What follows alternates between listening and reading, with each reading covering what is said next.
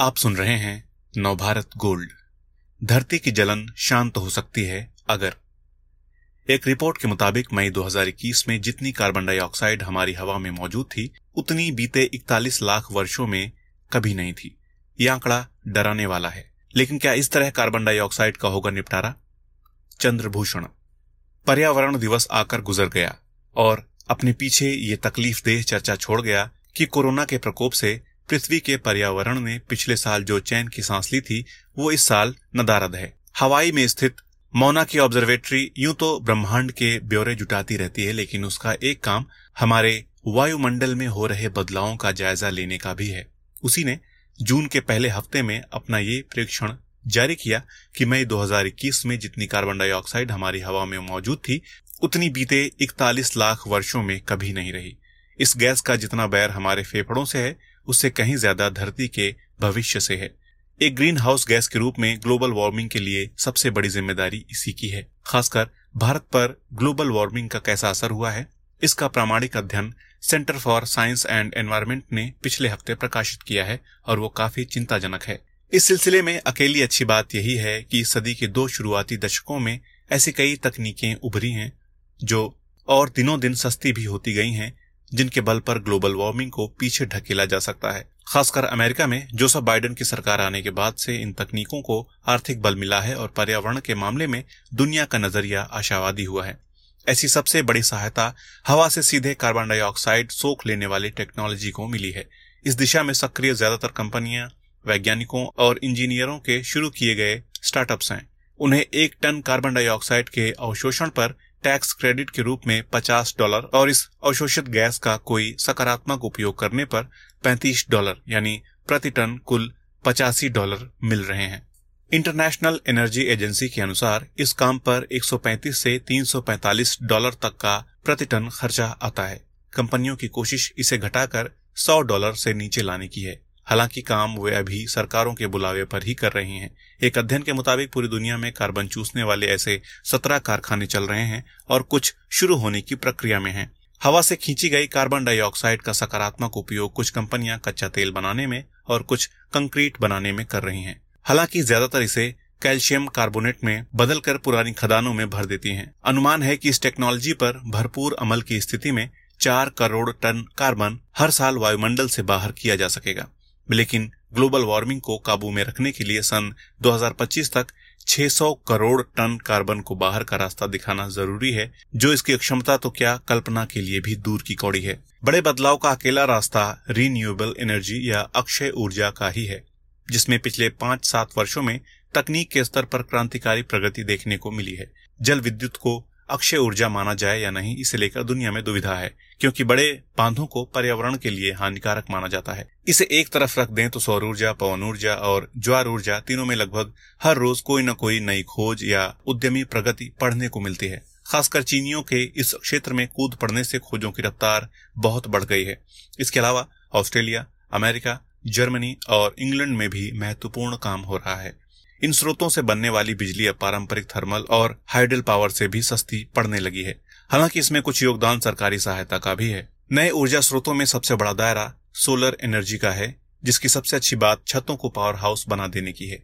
इसकी अकेली बीमारी सोलर मॉड्यूल का भारी होना है, जिसके इलाज की कोशिश जारी है। यहाँ से दो रास्ते, हाइड्रोजन इकोनॉमी और बैटरी ट्रैक्शन के निकलते हैं। अपने इर्द गिर्द हम दो तरह से ऊर्जा का इस्तेमाल देखते हैं। एक वे सारे काम जो बिजली से संपन्न हो जाते हैं। दूसरे वे जिनमें टंकी में भरकर या पाइप से खींचकर डीजल, पेट्रोल, गैस या कोई और फ्यूल जलाना पड़ता है।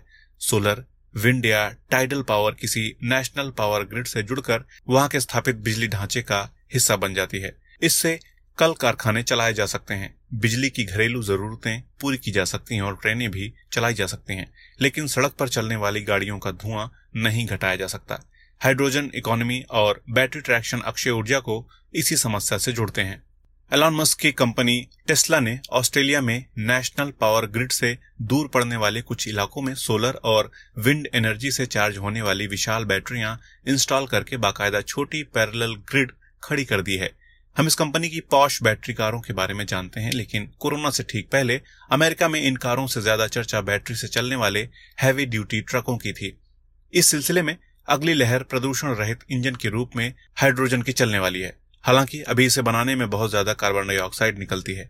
दुनिया में सात करोड़ टन हाइड्रोजन का उत्पादन अभी होता है, जिसका ज़्यादातर हिस्सा सऊदी अरब और कुछ अन्य तेल उत्पादक देशों में प्राकृतिक गैस और भाप की रासायनिक क्रिया से बनाया जाता है। इसे ग्रे हाइड्रोजन कहने का चलन है। लेकिन अगले कुछ सालों में हम सौर ऊर्जा के ज़रिए समुद्री पानी को औद्योगिक पैमाने पर हाइड्रोजन में बदलते देखेंगे। इस ग्रीन हाइड्रोजन को अपना फ्यूल बनाने वाली गाड़ियों के एग्जॉस्ट से सिर्फ़ भाप निकलेगी। एक बात तय है कि दुनिया में कार्बन उत्सर्जन से निपटने वाली टेक्नोलॉजी मौजूद है, और ये इतनी महँगी भी नहीं है कि लोगों के रोजी रोज़गार का हवाला देकर इससे नज़रें चुराई जा सकें। सरकारों को समझ लेना चाहिए कि ग्लोबल वार्मिंग को नियति के रूप में पेश करने के दिन अब लग चुके हैं। अब वे कम प्रदूषण वाला रास्ता नहीं अपनाती तो इसे उनका फैसला समझा जाएगा और देर सवेर इसकी जवाबदेही उन पर आएगी। घरेलू मोर्चे पर लौटें तो जैसे जैसे दुनिया के बाकी देश अपने लिए कार्बन न्यूट्रलिटी यानी शून्य कार्बन उत्सर्जन का लक्ष्य घोषित कर रहे हैं वैसे वैसे भारत पर भी इसके लिए दबाव बढ़ रहा है। ऐसा कोई लक्ष्य अभी तक भारत सरकार की ओर से घोषित नहीं किया गया है। लेकिन कार्बन उत्सर्जन में कटौती के वादे और सन 2030 तक 450 गीगावाट बिजली सिर्फ़ अक्षय ऊर्जा स्रोतों के ज़रिए हासिल करने के भारतीय संकल्प को पूरी दुनिया में काफ़ी प्रशंसा प्राप्त हुई है। ध्यान रहे, अभी भारत की कुल बिजली उत्पादन क्षमता तीन सौ बयासी गीगावाट है, जिससे ज़्यादा का लक्ष्य इस दशक के अंतिम वर्ष में केवल अक्षय ऊर्जा के लिए रखा गया है। एक गीगावाट यानी हज़ार मेगावाट और एक मेगावाट यानी हज़ार किलोवाट। हमारे घरों में आने वाली बिजली की इकाई किलोवाट घंटा होती है। एक यूनिट बिजली खर्च करने का अर्थ है एक किलोवाट बिजली का एक घंटा इस्तेमाल। भारत में अक्षय ऊर्जा की मौजूदा क्षमता पर बात करें तो पंचानवे गीगावाट के आसपास है। इसमें सौर ऊर्जा और पवन ऊर्जा की क्षमताएँ लगभग बराबर 40 फ़ीसदी के इधर उधर हैं, जबकि थोड़ी बिजली चीनी मिलों में गन्ने की खोई और अन्य बायोमास से तथा लघु पन बिजली परियोजनाओं से बनाई जाती है। ज़ाहिर है, अक्षय ऊर्जा स्रोतों से इनकी क्षमता के बराबर बिजली नहीं बनती। विंड मिल से ये तभी बनती है जब तेज हवा चल रही हो, जबकि सोलर सेल उजाला रहने तक ही काम करते हैं। वास्तविक बिजली के मामले में अक्षय ऊर्जा स्रोतों की 450 गीगावाट क्षमता खड़ी करने का अर्थ वैसा ही है, जैसे चार चार सौ मेगावाट के 50 यानी कुल 200 गीगावाट के कोयले वाले ताप बिजली घर खड़े करना। सवाल ये है कि क्या भारत 2030 तक 450 गीगावाट की अक्षय ऊर्जा क्षमता विकसित कर पाएगा?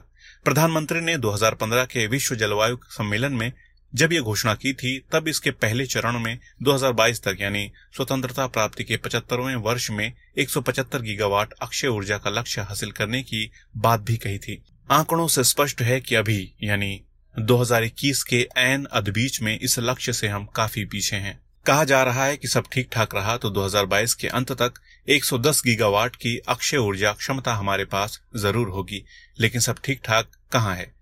अक्षय ऊर्जा का असली महत्व इसी बात में है कि उसका स्वरूप विकेंद्रित हो। आम लोगों के हितों के साथ उसका कोई टकराव न हो और प्राकृतिक संसाधनों पर उसका दबाव ज़्यादा न पड़े। इसको ध्यान में रखते हुए 2022 तक 40 गीगावाट बिजली छतों पर सौर पैनल लगाकर हासिल करने का लक्ष्य रखा गया था, जो अब तक एक चौथाई भी हासिल नहीं हो सका है। भारत की कुल अक्षय ऊर्जा क्षमता में पचासी फ़ीसदी हिस्सा सोलर और विंड एनर्जी का है। दोनों के उत्पादन पर दो तीन बड़ी कंपनियों का कब्जा है, जो आत्मनिर्भरता के लक्ष्य को ताक पर रखकर हैवी इंपोर्ट मॉडल पर काम करती हैं। भूमध्य रेखा के पास पड़ने के कारण भारत में हवा ज़्यादा नहीं चलती। लिहाजा पवन ऊर्जा के लिए यहाँ गुंजाइश कम है। अलबत्ता सौर ऊर्जा के लिए हमारे यहाँ काफ़ी अच्छी संभावना है। लेकिन इसकी 40 मेगावाट क्षमता एक किलोमीटर लंबा और इतना ही चौड़ा ज़मीन का टुकड़ा मांगती है, जिसमें एक मंझोला गाँव अपनी खेती बाड़ी समेत आराम से बस जाता है। चीनियों ने अपने विशाल रेगिस्तानी इलाकों के इस्तेमाल के लिए अक्षय ऊर्जा का दामन थामा तो उन्होंने अपनी पूरी सप्लाई लाइन डेवलप की। सौर ऊर्जा की जान पॉलीसिलिकॉन वेफर्स हैं, जिन्हें साफ़ रेत को 300 डिग्री गर्म किए गए नमक के तेजाब में धोने के बाद 1800 डिग्री सेल्सियस पर तपाकर हासिल किया जाता है। इसे बनाने वाली दुनिया की दस शीर्ष कंपनियों में पहले, तीसरे, चौथे, पाँचवें, छठे, आठवें और दसवें नंबर पर चीनी कंपनियाँ ही हैं। इस सूची में दूसरे नंबर पर जर्मन सातवें पर कोरियाई और नौवें पर एक अमेरिकी कंपनी है। भारत में तो कोई कंपनी सिलिकॉन वेफर्स बनाने का जोखिम ही नहीं उठाती।